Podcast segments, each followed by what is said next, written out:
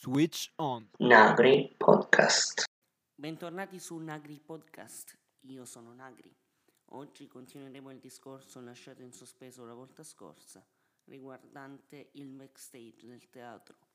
Oggi andremo a parlare della parte tecnica del backstage, di come realmente avviene una prova nei dettagli e di quello che succede tecnicamente nel backstage.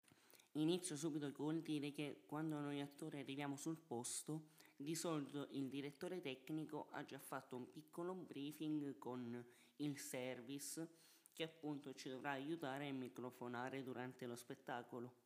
Quindi noi attori eh, facciamo di solito una prova tecnica per capire ehm, i livelli dei microfoni e per sapere se tutto va bene, se tutto è regolato bene, ad esempio se l'asta è a livello con, nostro, uh, con la nostra statura, se tutto è regolare, se ci sono aspetti da verificare col service, noi attori ehm, parliamo col service e ne verifichiamo, controlliamo le luci, le varie posizioni e i vari spazi del palco, perché eh, noi attori diciamo che necessitiamo di abbastanza spazio, quindi cioè non abbastanza, però comunque ci serve lo spazio, quindi uno spazio va verificato, quindi quest'ultimo va appunto sistemato, uh, se ci sono segni a terra da seguire in base al, um, a quello che ci dice il direttore tecnico o il tecnico stesso. Una prova può mm, diciamo dividersi in più parti, dipende dallo spettacolo. Se lo spettacolo ha più scene vengono provate tutte le scene, se lo spettacolo, piccoli pezzi di scena ovviamente, se lo spettacolo ha più eh, atti o è molto lungo, la prova si divide, oppure se lo spettacolo è uno spettacolo diciamo base, ehm, la prova viene fatta eh, tutta in un pezzo,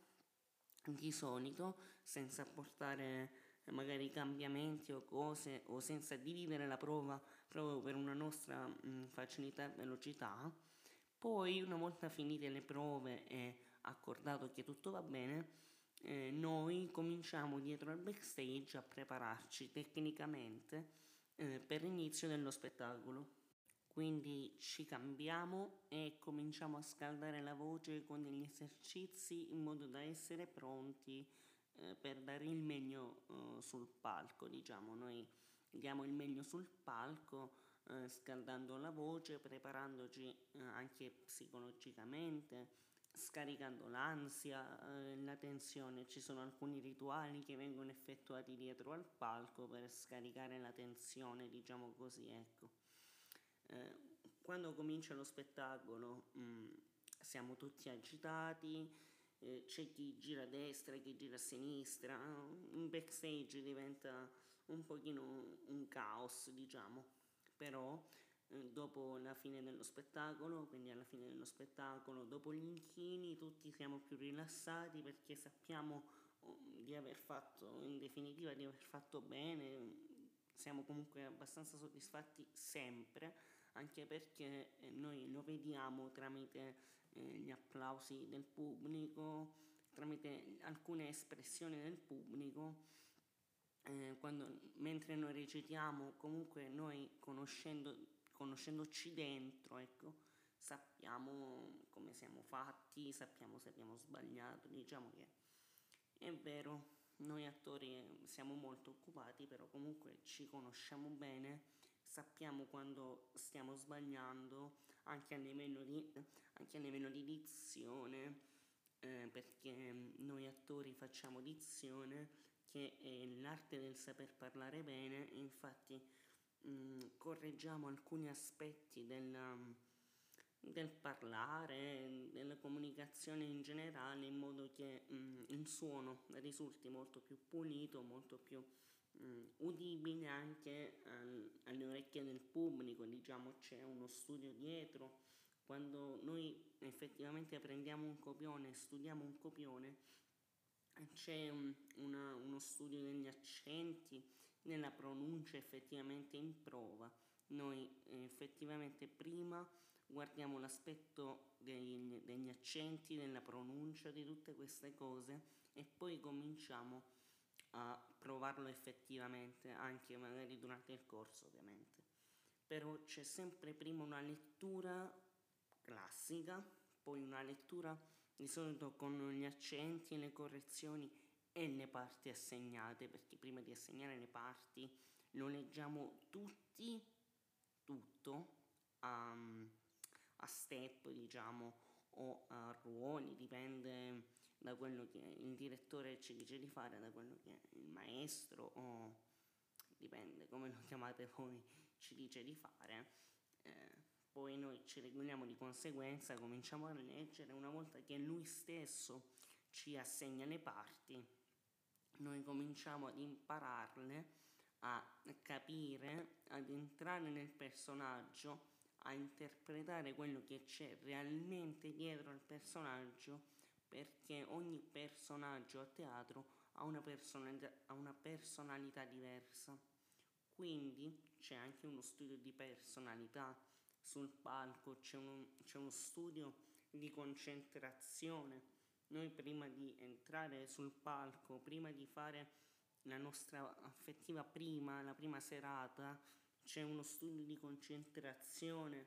capiamo come concentrarci, sappiamo, facciamo degli esercizi riguardanti la concentrazione, in modo che tutta la concentrazione appunto sia eh, focalizzata sul, sulla scena o sul copione stesso e non ci siano distrazioni che possono portare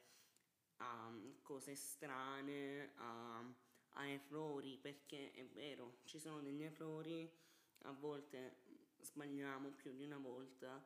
in prova, quando si sbaglia in prova ehm, si corregge sempre eh, l'errore, si vede dove si è sbagliato. La cosa importante è che in prova noi abbiamo sempre una matita a nostra disposizione in modo da poterci segnare tutte le correzioni e le parti effettivamente poi aggiuntive che eh, il direttore artistico ci dà o ci assegna effettivamente. Quindi eh,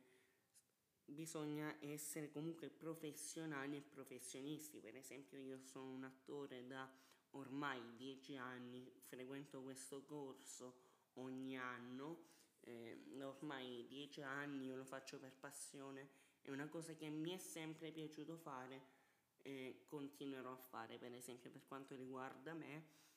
eh, però diciamo che il teatro deve essere una passione, non si può fare tanto per fare perché altrimenti le cose non vengono bene, bisogna avere uno spirito, eh, uno spirito buono, cioè uno spirito concentrato, bisogna amare eh, il teatro, perché diciamo che dal passare da pubblico ad attore è una cosa, da, cioè vedere uno spettacolo dalla parte del pubblico è una cosa, fare lo spettacolo e contemporaneamente magari pensare alle cose del pubblico, quindi diciamo che tra essere attori ed essere pubblico c'è una grandissima differenza. Quindi comunque bisogna essere eh, concentrati, bisogna non farsi prendere dal panico. La cosa più importante è respirare bene utilizzando il diaframma in modo da poter potenziare il livello della voce perché molto, molte volte serve anche mm, soprattutto per i microfoni che molte volte sono panoramici o sono magari ambientali, ovviamente sempre eh, correlati di pop filter per evitare di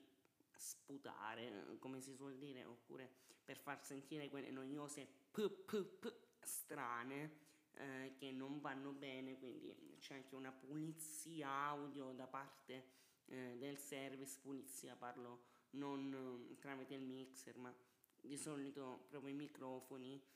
e anche noi modulando il respiro, modulando la voce, cerchiamo di evitare magari di sfiatare.